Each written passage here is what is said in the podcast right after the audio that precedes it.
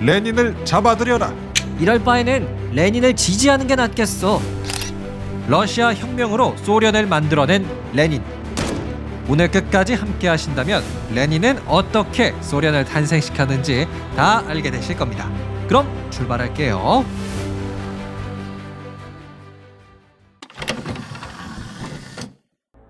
때는 1895년 훗날 소련의 지도자 레닌이 첫 번째 정치 활동을 시작했다. 레닌이 말한다. 아, 내 나이 25살. 나도 이제 러시아 사회 민주노동당의 멤버라고. 그랬다. 마르크스의 사회주의 이론에 심취해 있던 25살의 레닌. 그는 러시아 사회주의 정당에서 사회 활동을 시작했다.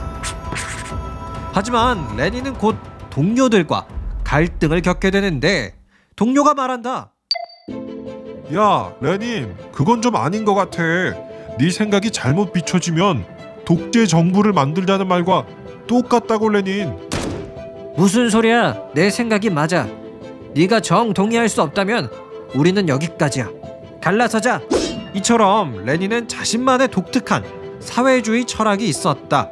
이름하야 레닌주의라 불렀는데 여기서 레닌주의란 이런 뜻이다. 사회주의 혁명이 성공하기 위해선 직업적 혁명가들로 이루어진 엄격한 조직체, 즉 혁명 정당이 필요하다. 그리고 이 혁명 정당이 국가의 권력을 잡아 인민들의 삶을 보호해야 한다. 그랬다. 레닌주의는 해석하기에 따라 독재 정부가 필요하다라는 쪽으로 비춰질 수 있었다. 그리하여 레닌이 속해 있었던 사회주의 정당은 두 개로 갈라지는데 우리 헤어져. 하나는 레닌을 우두머리로 하는 급진적 사회주의 정당 볼셰비키 당이었고 다른 하나는 비교적 부드러운 사회주의 정당 맨셰비키 당이었다. 그런데 때는 1907년 당시 러시아의 정부가 선언한다. 국가의 혼란을 부추긴 볼셰비키 당원들과 그 우두머리 레닌을 잡아들여라. 그랬다. 때는 1907년 러시아 정부는 혁명을 일으킬지도 모르는 볼셰비키 당을 무자비하게 탄압했다. 그렇다면 당시 볼셰비키의 우두머리 레닌은 어떻게 됐을까? 레닌이 말한다. 어, 드디어 탈출했어. 여기 스위스에서 몸을 좀 사려야지. 레닌은 러시아를 벗어나 스위스에서 망명 생활을 시작했다. 그런데 이로부터 약 10년이 지난 1917년 제1차 세계대전 중 러시아 국민들이 말한다. 우리 러시아에는 황제가 필요 없다. 1차 세계대전만을 생각하는 니콜라 2세 물러나라! 그랬다. 1917년 3월 러시아 혁명이 성공했다. 이 혁명으로 인해 300여 년을 유지해오던 러시아의 로마노프 왕조는 무너졌으며 더 이상 러시아엔 황제가 존재하지 않았다. 같은 시각 스위스의 망명에 있던 레닌이 말한다. 뭐 뭐라고? 러시아 혁명이 성공해 황제가 없어졌다고? 좋아. 드디어 나 레닌에게 절호의 기회가 10년 만에 찾아오는구나. 얘들아, 사회주의 혁명을 위해 러시아로 넘어가자. 그는 러시아 사회주의 혁명을 일으킬 절호의 기회가 왔다고 생각했다. 그리하여 그는 볼셰비키 당원들과 함께 서둘러 러시아로 돌아가려고 했는데 하지만 1차 세계대전의 연합군 영국과 프랑스가 레닌을 막아섰다. 프랑스의 대표자가 말한다. 어이 레닌, 지금은 1차 세계대전 중이야. 우리 영토를 넘어가는 건 허락할 수 없다고. 네가 무슨 짓을 러시아에서 꾸밀 줄 알고? 그랬다. 스위스의 망명에 있던 레닌.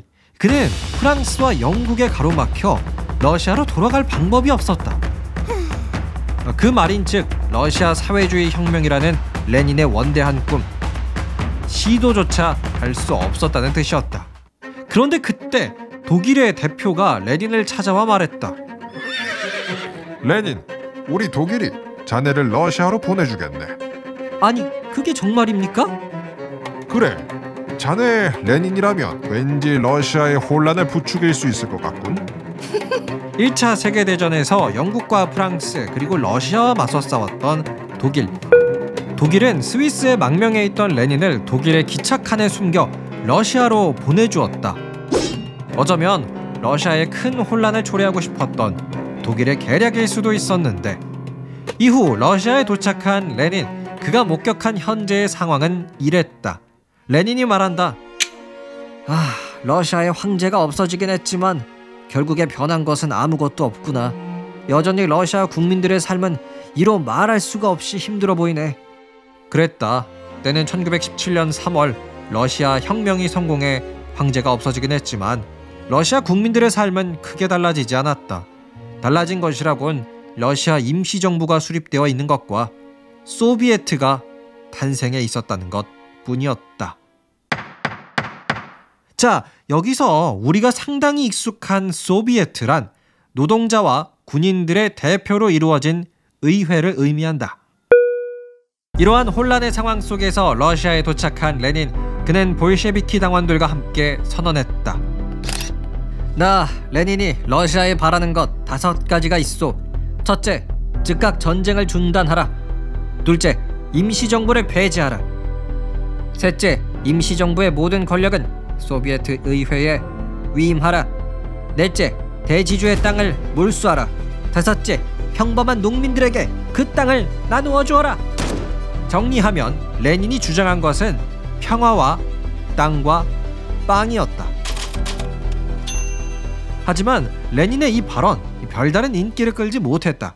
왜냐하면 러시아의 당시 권력은 임시정부의 우두머리 카렌스키가 잡고 있었기 때문이었다. 그런데 임시정부의 수장 카렌스키가 말한다. 오늘 우리 러시아는 독일을 총공격할 것이다. 이번 공세로 독일을 무너뜨리자. 자 이렇게 카렌스키는 러시아 황제가 저질렀던 실수를 똑같이 반복했다. 바로 국민들의 삶을 피폐하게 만드는 전쟁을 계속 지속했다는 것. 러시아의 국민이 말한다. 아니 이게 뭐야? 황제가 없어졌는데 왜 우리는 계속 전쟁을 해야 되냐고? 그러니까 말이야. 이럴 바에는 아예 완전한 혁명을 얘기하는 레닌을 지지하는 게 낫겠어. 이처럼 카렌스키가 이끄는 러시아의 임시정부 또한 실수를 반복했다. 그리하여 강력한 사회주의 혁명을 주장하는 레닌의 볼셰비키 당이 국민들의 지지를 받기 시작했다. 그러던 중 때는 1917년 10월 24일 저녁. 레닌이 말한다. 자, 우리 볼셰비키 당원들 다들 모여 있나? 예, 다들 왔습니다. 무슨 일 때문에 그러십니까? 우리 볼셰비키 당은 오늘 저녁 임시정부 청사를 공격한다. 그리고 우리 볼셰비키가 러시아의 권력을 잡는다. 때는 1917년 10월 24일 저녁. 레닌이 이끄는 볼셰비키 당은 러시아 임시정부 청사를 공격했다. 레닌 만세! 러시아를 사회주의 국가로 만들자. 그 결과 임시정부 인물들은 모조리 체포되었으며 카렌스키 또한 미국으로 망명했다. 그리고 레닌은 바로 그 다음 날 제2차 러시아 소비에트 의회를 개최해 다음과 같이 선언하는데 이제 우리 러시아는 사회주의 소비에트 공화국으로 재탄생할 것입니다. 지금부터 모든 산업 시설과 은행은 국가의 소유가 될 것입니다. 그리고 교회의 재산 또한 국가가 관리할 것입니다. 하물며 민간의 그 어떠한 거래 행위도 용납하지 않겠습니다. 물론 걱정하지 마십시오. 국가가 나서서 국민들에게 물자를 나누어 주도록 하겠습니다. 그랬다. 역사상 최초의 사회주의 국가는 레닌의 혁명으로 만들어졌다. 이후 레닌은 사회주의 소비에트 공화국의 지도자로서 자신이 꿈꿔왔던 일들을 하나씩 도전하고 있었다. 그런데 뭐야? 왜 우리 땅을 빼앗아서 농민들에게 나눠준다는 거야? 이건 내 땅이라고. 그랬다. 러시아의 부자들과 우크라이나를 비롯한 옛 러시아에 속해 있던 국가들이 레닌을 상대로 전쟁을 시작했다. 1918년부터 시작했던 러시아의 내전은 1920년이 되어서야 끝이 났다. 이 과정에서 희생된 사람은 약 1100만 명에 이르렀지만 레닌은 결과적으로 내전에서 승리했다. 그리고 지금의 발트 3국과 우크라이나를 사회주의 소비에트 공화국으로 편입시켰는데 그 결과 우리가 잘 알고 있는 소비에트 사회주의 연방 공화국, 즉 소련이 탄생하게 되었다. 이후 약 2년 뒤 레닌은 1924년 갑작스런 병으로 인해 사망했으며 소련의 차기 지도자는 스탈린이 맡게 된다. 지금까지 레닌과 소련의 이야기였습니다. 끝. 네, 오늘은 레닌의 혁명과 소련의 탄생에 대해서 여러분과 이야기를 함께 나눠봤습니다. 사실 소련이라는 나라는 뭐 정말 많이 듣게 되는데요. 뭐 이런 히스토리가 있었는지는 또 저도 조금 처음 알게 된 내용이 많은 것 같아요. 그런데 저는 오늘의 레닌 이야기를 하면서 느끼게 된 점이 하나 있었어요. 왜 히틀러도 나치 독일을 만들고 2차 세계대전을 일으킬 수 있었던 게 사실은 히틀러 혼자만의 힘이 아니었다고 하죠. 뭐 그가 독일의 전 국민의 지지를 받았기 때문이라고 하는데요. 레닌도 사실 똑같은 것 같아요. 당시 러시아가 너무 이 국민들을 생각하지 않은 지도자를 많이 겪다 보니까 사회주의 혁명이 안 일어날래야 안 일어날 수가 없었다라는 생각도 들어요. 그래서 소련이 탄생할 수 있었던 건 물론 레닌이 결정적인 한 방을 날리긴 했지만 러시아 국민들 모두가 좀 원했던 결과가 아니었을까라는 생각이 드네요. 여러분은 어떻게 생각하시나요? 한 사람의 힘이 뭔가 거대한 변화를 혼자서 이뤄내는 걸까요? 아니면 어떠한 사회가 그 거대한 변화를 요구하는 걸까요? 여러분의 목소리도 언제든지 댓글로 남겨주세요. 저는 더욱 재미나고 유익한 역사 이야기로 다시 돌아오겠습니다. 오늘 재미있으셨다면 팔로우와 하트도 꼭 눌러주세요. 감사합니다. 안녕히 계세요.